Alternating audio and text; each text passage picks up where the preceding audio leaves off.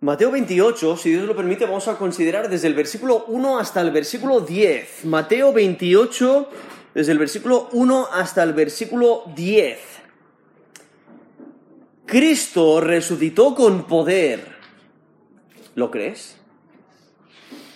Jesucristo resucitó con poder. ¿Lo crees? Aquí tenemos eh, en Mateo 28 un testimonio, eh, pasajes paralelos en, otros evangelios los encontramos en Marcos 16, del 1 al 8, en Lucas 24, del 1 al 10. Pero los cuatro evangelios no testifican de la resurrección de Jesucristo. Y aún la escritura resalta la importancia de la resurrección de Jesucristo porque no es eh, solamente 100% hombre, sino 100% Dios. Y también nos lo menciona en Juan capítulo 20, ¿no? La, resurrección de Jesucristo. Eh, ¡Qué maravilla! Porque hay una tumba que se puede visitar que está vacía.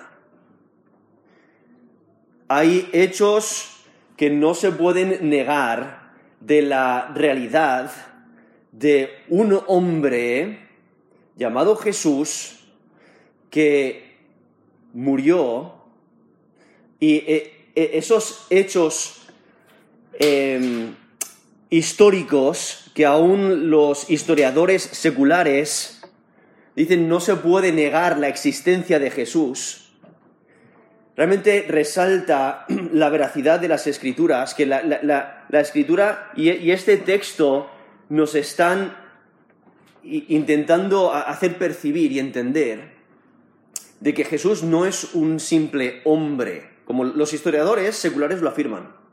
Sí, fue un hombre real, que hizo mucho bien, eso es lo que ellos dicen. Pero las escrituras dan un paso más. Nos dicen, no solamente fue un hombre, sino que fue Dios encarnado. O sea, Dios se hizo hombre. Y, por ello, cuando consideramos los detalles de, la escritura, y aún podemos corroborar muchos de los detalles con la historia la historia secular, o sea, la, que presentan los historiadores que no creen en Jesús como Señor y Salvador, los detalles concuerdan. La realidad es que Dios envió a su Hijo a, morir en la cruz por nosotros. Y Él no solamente murió, sino que Él resucitó. Y hay pruebas incuestionables. Y entonces llegamos aquí a este texto de Mateo 28, del versículo 1 al 10, donde nos da un testimonio veraz de la resurrección de Jesucristo. O sea, Cristo cumplió su palabra. Hay pruebas fidedignas de su resurrección, lo, lo cual resalta que nuestra fe tiene fundamento. Dios cumple su palabra. Y al Cristo resucitar, eso demuestra que su sacrificio fue suficiente. Cristo venció la muerte. Y por ello hay gozo en la resurrección de Cristo. Porque Cristo vive, tenemos esperanza. Porque si Cristo no resucitó, entonces no venció la muerte. Si Cristo no resucitó, no tenemos esperanza. Vana es nuestra fe. Si Cristo no resucitó, realmente no nos puede salvar de nuestros pecados. Si Cristo no resucitó, no puede interceder por nosotros. Por ello pereceremos en nuestros pecados. Pero Cristo sí resucitó. Y entonces aquí vemos eh, cómo, eh, Mateo se centra en los testigos de la resurrección. Aquí en el contexto mismo encontramos desde el capítulo, el, el capítulo 27 eh, y, capítulo 28 vemos de testigos los ángeles, los soldados, aún las mujeres, los líderes religiosos. Y luego eh, muchos que tienen un encuentro eh, con Jesús después, ¿no? Que, luego el resto de los evangelios y aún el resto del Nuevo Testamento describen diferentes veces donde eh, Jesús se revela y, tiene un encuentro con personas, o sea, de una manera personal. Y entonces llegamos aquí al, versículo 1 de Mateo 28, donde lo que ha acontecido anteriormente, en el capítulo 27, es que Pilato entrega a Jesús para ser crucificado, crucifican a Jesús y le declaran muerto, o sea, los soldados le declaran muerto, ellos eran expertos en matar los, soldados romanos, entonces ellos saben cuando alguien está muerto. Le declaran muerto, por ello eh, no le rompen las piernas, si recordáis, no, le rompen hueso suyo, sino le, le penetran con una lanza eh, lo cual está cumpliendo la palabra de Dios también, una de las profecías mesiánicas. Pero entonces Jesús ha muerto. Le sepultan, ¿no? Ahí en los últimos versículos del capítulo 27, y, y perdón, los últimos versículos del capítulo 27, eh, le, sepultan y luego los líderes religiosos intentan hacer todo lo posible para asegurar la tumba. Eso lo, encontramos ahí a partir del versículo 62. Y lo voy a leer. Mateo 27, versículo 62. Dice, al día siguiente, que es después de la preparación, se reunieron los principales sacerdotes y los fariseos ante Pilato, diciendo, Señor, nos acordamos que aquel engañador dijo, viviendo aún, después de tres días resucitaré.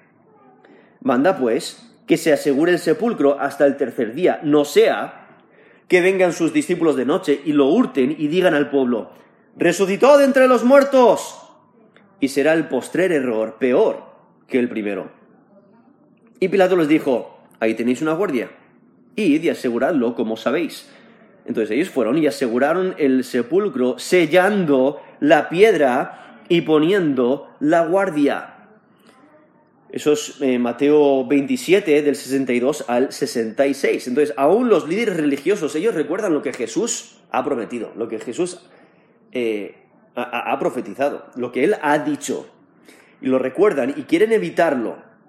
Ahora, ellos no creen que Jesús es Dios, pero ellos dicen que, que si sus discípulos roban el cuerpo y entonces las personas piensan que Jesús realmente ha resucitado. Entonces hacen todo lo posible para asegurarlo.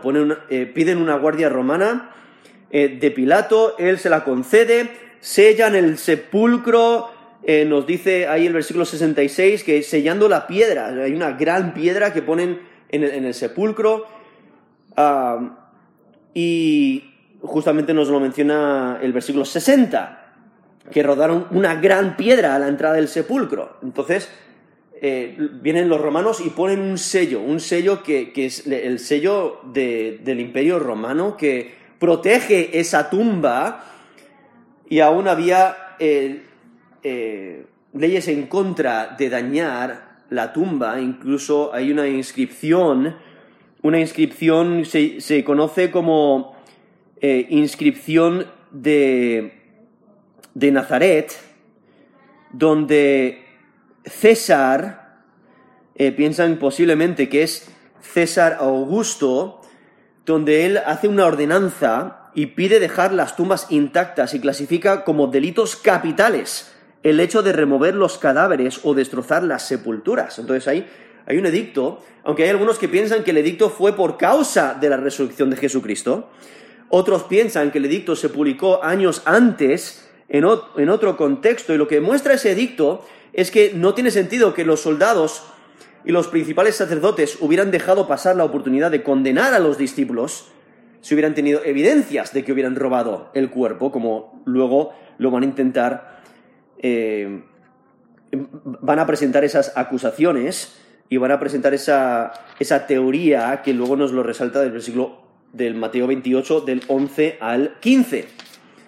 Pero entonces, eh, ahí está el sepulcro, está sellado. todo el mundo sabe dónde está el sepulcro, es inevitable saber dónde está, porque ahí está la Guardia Romana protegiendo el, el sepulcro. Y entonces, en versículo 1 de Mateo 28 nos dice, pasando, pasado el día de reposo, al amanecer del primer día de la semana. Entonces ahí está resaltando que ahora es, eh, ya no es el día de reposo, es el amanecer del siguiente día. Entonces está hablando del domingo por la mañana. Domingo en la mañana, está amaneciendo y vinieron María Magdalena y la otra María a ver el sepulcro. Ahora, los diferentes testimonios que tenemos de los evangelios, tenemos eh, más que simplemente dos mujeres. Aquí nos menciona María Magdalena y la otra María. Eh, y entonces tenemos en Marcos 16.1 donde menciona a María Magdalena. Eh, Lucas 24, versículo 10, añade a Juana. En Mateo 27, 56 menciona a María, la madre de Jacobo y de José, y la madre de los hijos de Zebedeo. Y, entonces los, los, hijos de Zebedeo son Jacobo y Juan. Entonces ahí tenemos varias mujeres, pero aquí solamente menciona a estas dos, porque para un testimonio, para testificar en la corte, en, en un juicio, se necesitaban al menos dos testigos. Entonces, con solamente dos testigos era suficiente, pero había más. Y por ello aquí menciona dos. Menciona María Magdalena y la otra María, y ellos fueron a ver el sepulcro. y entonces ahí tenemos esas dos testigos. En Deuteronomio 19:15 nos dice, solo por el testimonio de dos o tres testigos se mantendrá la acusación. O sea, debe de haber al menos dos testimonios. Eso es Deuteronomio 19, 15. Y entonces hay más. Y en Marcos 16 nos, nos da el propósito por las que ellas van. Ellas van para eh, ungir a Jesús de una manera más apropiada. Nos dice compraron especies aromáticas para ir a ungirle. Esos Marcos 16, versículo 1. Y la razón es porque por la preparación de la Pascua, les, habían puesto mucha presión en la preparación del sepulcro, en, la preparación del, del, cuerpo de Jesús. Nos dice Juan 19, versículo 42, dice, allí pues, por causa de la preparación de la Pascua y de los judíos, y porque aquel sepulcro estaba cerca, pusieron a Jesús. Entonces, de la manera que lo describe Juan, eso es en Juan 19, del 39 al 42, presenta esta preparación apresurada ¿no? del cuerpo de Jesús aunque habían invertido bastante en ello, porque nos dice ese texto de, Juan que, que eh, había, em, habían traído un compuesto de mirra y de aloes como de 100 libras, o sea, era bastante, pero por la, por la rapidez, ah, por la rapidez y, también cuando, eh, cuando alguien muere, pues todo el mundo quiere poner de su parte, ¿no? Quiere, quiere, quiere mostrar su amor hacia la persona. Y entonces aquí vienen estas mujeres para ungir a Jesús. Estas son las mujeres que habían ministrado. Le habían ministrado durante bastante tiempo. Nos dice en Mateo 27, versículo 55, dice, estaban ahí muchas mujeres mirando de lejos, las cuales habían seguido a Jesús desde Galilea sirviéndole. Y entonces ahí menciona, eh, en, ese contexto menciona varios nombres de estas mujeres, pero vemos que le, habían estado sirviendo durante bastante tiempo. Eso es en Mateo 27, del 55 al 56, porque ellas están allí durante la crucifixión de, Jesús. Y entonces vemos aquí esta escena. Primer eh, el primer día de la semana es después del día de reposo, entonces domingo en la mañana, vienen estas mujeres a ver el sepulcro, sabemos que vienen para ungirle. Lo interesante es, es la realidad de estos hechos, porque en esa cultura las, las mujeres, a, las mujeres no se le permitía dar testimonio en la corte, al menos que fueran las únicas. Ah, y, entonces, viendo aquí que si hubiera sido que esta historia, si esta historia hubiera sido ficticia, nadie hubiera elegido a mujeres como testigas, eh, como testigos. Nadie las hubiera elegido porque no es lo normal. hubieran elegido a hombres, varios hombres como testigos, pero vemos que aquí hay mujeres que son eh, testigos y, por ello si hubiera sido ficción esta historia no hubieran usado mujeres como testigos. Y aquí vemos a estas mujeres dando, eh, siendo las primeras en testificar sobre la, resurrección de, Jesucristo. Aquí estamos en Mateo 28. Ah, y aquí mismo en el, contexto de Mateo vemos la importancia de las mujeres, porque ya nos ha estado preparando. Ya leí anteriormente ahí capítulo 27, versículo 55, donde estaban, ahí nos menciona muchas mujeres mirando de lejos, ¿no? Están viendo la crucifixión. O en versículo 61, eh, vemos Dice, estaban ahí María Magdalena y la otra María sentadas delante del sepulcro, ¿no? Entonces están estas mujeres que están reapareciendo aquí en el contexto y aquí las vemos como testigos, testigos de este gran acontecimiento. En versículo 2 nos dice, y hubo un gran terremoto, porque un ángel del Señor descendiendo del cielo y llegando removió la piedra y se sentó sobre ella. Ahora, si recordáis, durante la muerte de Jesús también hubo un gran terremoto. Nos menciona Mateo 27, versículo 51. Lo que demuestra es esta intención divina. O sea, estos eventos son muy significantes. Y hay un terremoto con la venida del ángel, porque nos dice, porque un ángel del Señor descendiendo del cielo, esto es Mateo 28, versículo 2, y llegando removió la piedra y se sentó sobre ella. Aquí viene este ángel y remueve esta gran piedra, que ya he mencionado ahí, capítulo 27, versículo 60, nos menciona una gran piedra que habían hecho rodar a la entrada del sepulcro. Y, y entonces viendo ahí es la, importancia de, esa gran piedra, porque aún las mujeres están preocupadas. Están preocupadas en, Marcos 16, 3 nos menciona esa preocupación cuando ellas dicen, ¿quién nos removerá la piedra de la entrada del sepulcro? Están preocupadas. En, esos entonces era, muy común rodar una gran piedra por varias razones. Eh, en, frente del agujero de, de, la entrada del sepulcro y era para que los animales no entrasen a, dañar el cuerpo, tampoco eh, sería más difícil eh, robar el, cuerpo, entrar y dañar y, hacer destrozos ahí en la tumba. Entonces ahí había esa preocupación, pero en este contexto, viendo la importancia de Jesucristo, estamos hablando de una gran piedra. Es, lo que, es lo que nos menciona. Pero aquí vemos al ángel que viene y la removió, la mueve de su lugar. Entonces, la piedra se remueve, al mismo tiempo el sello romano se rompe, los soldados se quedan incapacitados. Y la razón por la que el ángel remueve la piedra, lo que hay que entender es que no es para que el Mesías escape de la tumba, porque él ya no, no está ahí, él ya ha resucitado sino la razón por la que el ángel remueve la piedra es para que todo el mundo sepa que la tumba está vacía. Para que estas mujeres puedan testificar, puedan ver con sus ojos, es cierto, la tumba está vacía. Jesús ya no está allí.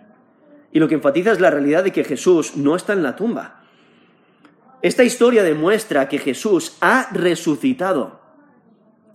Ahora, el texto mismo no nos dice los detalles en cuanto eh, eh, a, su resurrección, en el sentido de que no nos dice el tiempo exacto en que ocurre, nadie le ve salir de, la tumba, simplemente él ya no está ahí. Eh, resalta la realidad de su resurrección. Y hay que recordar que el cuerpo resucitado de Jesús no está limitado por el mundo físico, porque luego vemos en, Lucas 24, versículo 31, nos menciona que él está caminando con unos hombres yendo hacia Emaús y cuando él lo desea, desaparece de su vista. O aún en Juan 20, versículo 26, nos menciona que estaban los discípulos reunidos dentro y el contexto anterior nos menciona que estaban preocupados eh, eh, por, por el peligro de los judíos. Entonces, estaban bien cerrados. Y Jesús se aparece ahí, entre medias. Entonces, dando a entender que él, su cuerpo resucitado, no tiene ninguna, no tiene esa limitación física que nosotros tenemos, que nosotros no podemos cruzar un muro, pero él sí, en ese cuerpo resucitado. Entonces, simplemente para que entendamos que cuando abre la, la tumba, Jesús ya ha resucitado. Él ya no está allí. Y para las mujeres, esa piedra era un obstáculo insuperable, esa gran piedra pero para el ángel es simplemente el lugar donde se sienta. Porque dice, llegando removió la piedra y se sentó sobre ella. Y entonces el versículo 3 destaca la apariencia de este ángel, que es como un relámpago.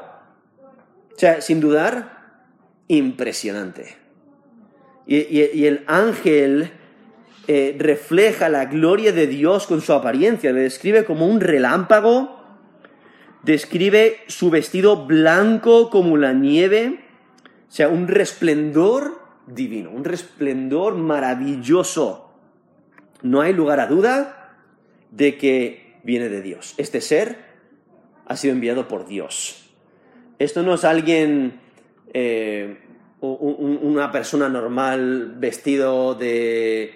Eh, como hoy en día tienes los niños que, se visten de ángel, ¿no? Y tienen su, túnica blanca, quizás con sus alas. No, no, no es algo así. Estamos hablando de algo real, ¿no? Y entonces no hay lugar a duda de que viene de Dios. Y por ello, versículo 4, dice, y de miedo de él, los guardas temblaron y se quedaron como muertos. Hay que entender que los guardas, estamos hablando de soldados romanos, tenían la responsabilidad de asegurar la tumba. O sea, por eso están allí. Y al ser soldados romanos, estaban bien preparados. Eh, eran, eran, personas eh, que habían sido entrenadas para cumplir la misión que ellos tenían. No van a temer eh, a su enemigo, sino que van a cumplir sus órdenes. Pero esto no es normal. No, esto es un ángel de Dios. Y estos, y estos cuatro guardias realmente eran lo normal. Aunque en este caso, por el temor que tenían los líderes religiosos cuando le pidieron soldados a Pilato, posiblemente había más soldados de lo normal eh, para proteger adecuadamente de la tumba. Ahora, no protegerla, no, no cumplir con su misión, les, les ponía en una situación muy grave.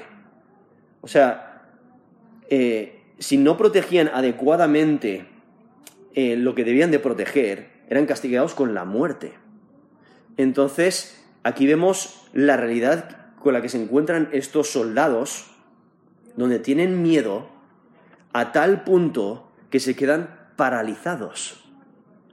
O sea, los guardas tiemblan de una manera extrema. Incluso el, término que se usa de, de, que los guardas tiemblan es similar al término, viene de la misma raíz en el lenguaje original del término terremoto que encontramos ahí en versículo 2. Entonces, de la misma manera que la tierra tiembla, estos soldados están temblando, están paralizados, no pueden intervenir. O sea, los encargados de guardar al muerto se vuelven como muertos. Nos lo menciona ahí, versículo 4 dice, y, de miedo de él los guardas temblaron y se quedaron como muertos. Y entonces en versículo 5 dice, más el ángel, respondiendo, dijo a las mujeres, no temáis vosotras, porque yo sé que buscáis a Jesús, el que fue crucificado. Ahora, ahí vemos que eh, llegan las mujeres. Ahora, no hay evidencia de que las mujeres hayan sido testigos del, terremoto, ni del descenso inicial del ángel. Simplemente ellas llegan a la escena y, y cuando llegan, está removida la piedra y vemos que eh, eh, el ángel les habla directamente. Seguramente estaban asustadas de la misma manera. Ven a este ángel, a este ser resplandeciente que refleja la gloria de Dios y les sorprende. O sea, les asombra porque ellos, e, e, ellas van buscando un cadáver, pero ya no hay cuerpo. ¿Por qué? Porque Jesucristo ha resucitado. Lo interesante es que el ángel, él ignora a los guardas. ¿Qué es lo que hace? Él responde a las mujeres. El texto mismo dice, más el ángel respondiendo dijo a las mujeres. Ahora, el texto no nos dice si las mujeres habían dicho algo, pero el ángel está respondiendo a su situación. O sea, ellas están perplejas. ¿Qué ha ocurrido? aquí están los guardas temblando de miedo, la piedra está removida. Aquí hay este ser eh, maravilloso, un ángel de Dios, pero el ángel se dirige a ellas, les dice que no tienen necesidad de temer. Y el ángel conoce la misión que ellas tienen, porque ellas buscan a Jesús, quien fue crucificado, él mismo se lo dice. Dice, yo sé, esto es Mateo 28, 5, yo sé que buscáis a Jesús, el que fue crucificado. Y el ángel describe a Jesús como el crucificado. El que estaba muerto, pero ya no, ahora vive. Y el ángel lo deja muy claro, ¿no? E, estaba muerto, pero ahora vive. Él fue crucificado. Yo sé que le buscáis, pero aquí no está. Por eso dice versículo 6, no está aquí. Esto es Mateo 28, versículo 6. No está aquí, pues ha resucitado como dijo. Venid, ved el lugar donde fue puesto el Señor. Entonces, ¿por qué? O sea, esa es la gran pregunta, ¿no? De, de estas mujeres. ¿Por qué está la tumba vacía? Pero esta revelación aclara que solo hay una explicación. Jesús ha resucitado de los muertos. Esta verdad se confirmará con las apariciones. Incluso aquí mismo en este texto vemos que Jesús se les aparece. Nos dice el versículo 9, aquí Jesús les salió al encuentro y, y habla con ellas. Pero Jesús ha resucitado. Y nos dice el versículo 6, como dijo, eh, no está aquí, ha resucitado como dijo. Jesús predijo su muerte y su resurrección. Había hablado de ello varias veces. Lo había anunciado. En Mateo 16, versículo 21, dice, desde entonces comenzó Jesús a declarar a sus discípulos que le era necesario ir a Jerusalén y padecer mucho de los ancianos, de los principales sacerdotes y de los escribas, y ser muerto y resucitar al tercer día. Eso es Mateo 16, versículo 21. O sea, Jesús desde mucho tiempo antes les está anunciando a sus seguidores exactamente lo que va a acontecer. En Mateo 17, versículo 9, dice, no digáis a nadie la visión hasta que el Hijo del Hombre resucite de los muertos. O Mateo 17, versículo 22 al 23. El Hijo del Hombre será entregado en manos de hombres y le matarán, mas al tercer día resucitará. O en Mateo 26, versículo 32, dice, después que haya resucitado, iré a vosotros, iré delante de vosotros a Galilea. Entonces, varias veces Jesús anuncia de que Él va a morir, pero va a resucitar. Por eso aquí el ángel dice, ha resucitado como dijo. Y por ello era, necesario recordar las palabras de Jesús. que nos dice en Lucas 24, 6, dice, acordaos de lo que os habló cuando estaba en Galilea. Y entonces describe eh, lo que va a acontecer. Cuando dice es necesario que el Hijo del Hombre sea entregado en manos de hombres pecadores y sea crucificado y resucite al tercer día. Eso es Lucas 24, del 6 al 8. Lo, que el, ángel está recalcando es que la tumba está vacía. Y por eso nos dice la última parte del versículo 6, les dice el ángel a las mujeres, venid, ved el lugar donde fue puesto el Señor. El ángel deja claro que la clave no es concentrarse en la tumba, porque Jesús ya no está ahí. Ellas están buscando a Jesús, ellas estaban buscando un cadáver, ¿no? Porque habían visto, le habían visto muerto, le habían visto sepultado, sabían exactamente dónde ir para traer, traer estas especies para ungirle, pero llegan allí y no está. Y entonces el ángel está resaltando, eh, no hay, a Jesús no hay que buscarle en una tumba, porque Él está vivo. Y por ello les dice, venid, ved el lugar donde fue puesto el Señor. O sea, deja claro que no se equivocaron de tumba, como algunos dicen, sino que todo demuestra de que la tumba de Jesús está vacía. Varios testigos de ello eh, nos destaca el texto, estos testigos veraces de que la tumba está vacía, Jesús no está ahí, Él ha resucitado. Y por ello en versículo 7 le dice el ángel, e id pronto y decir a sus discípulos que ha resucitado de los muertos, y he aquí va delante de vosotros a Galilea, allí le veréis, he aquí os lo he dicho.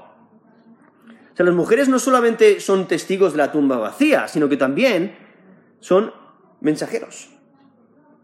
Mensajeros que llevan el mensaje a los discípulos de Jesús. Ahora Jesús ya les había dicho que resucitaría y que les, encontraría en Galilea.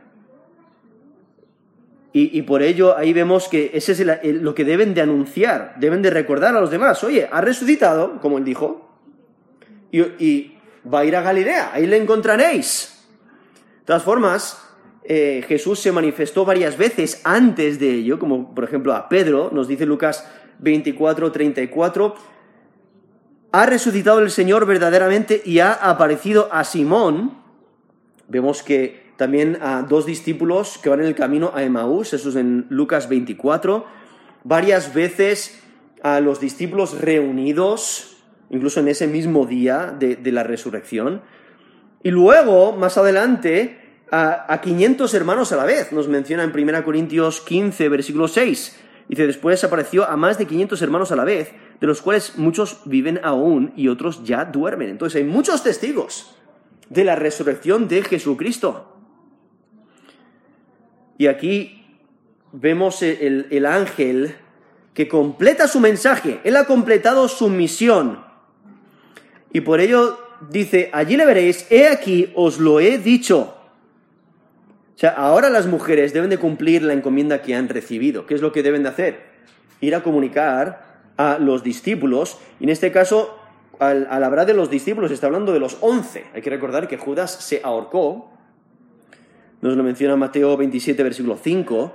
Entonces las mujeres van a comunicar esta verdad, estos hechos, a los discípulos. Y por ello, ¿qué es lo que hacen en versículo 8? Entonces ellas, saliendo del sepulcro, con temor y gran gozo, corrieron a dar las nuevas a sus discípulos.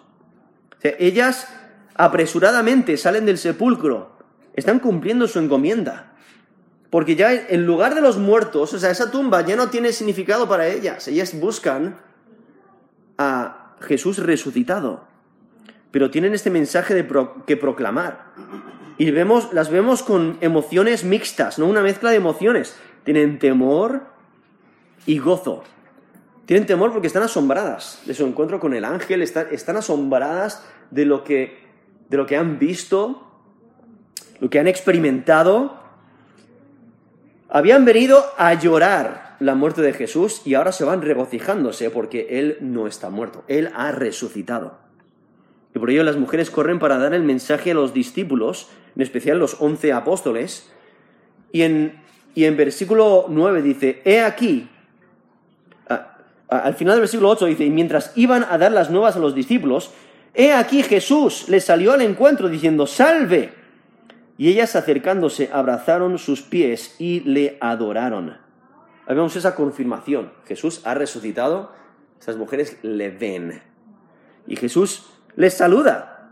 Ese, ese término salve era un término eh, que se usaba como un saludo de que, que desea bienestar y prosperidad. Es un término que realmente significa regocijarse. Y está presentando un- eh, esta, esta salutación de deseo de, de gozo, de un deseo de bienestar y de prosperidad. Les saluda. Y ellas, ¿qué es lo que inmediatamente hacen? Se acercan y le adoran. ¿Por qué le adoran? Porque reconocen, por todo lo que ha acontecido, de que no es un maestro normal, no es simplemente un hombre bueno, sino es divino. Y por ello le adoran, porque reconocen que es divino. Y abrazan sus pies, o sea, le pueden tocar. Al poder tocar a Jesús demuestra la realidad física de su cuerpo resucitado. Luego vemos que lo- los discípulos le pueden palpar, eh, Jesús puede comer, entonces tiene un cuerpo resucitado, pero también es, es físico. En Lucas 24, versículo 39, Jesús dice, mirad mis manos y mis pies, que yo mismo soy, palpad y ved, porque un espíritu no tiene carne ni huesos, como veis que yo tengo.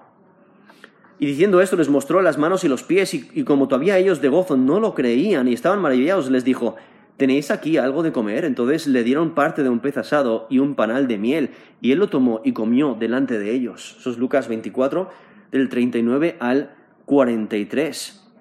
Entonces vemos que le pueden tocar, ellas vienen y le adoran. Y en versículo 10 vemos como Jesús les enfatiza el mensaje que las mujeres deben de llevar a los discípulos. Eh, que ya el ángel se, se lo mencionó ahí en versículo 7.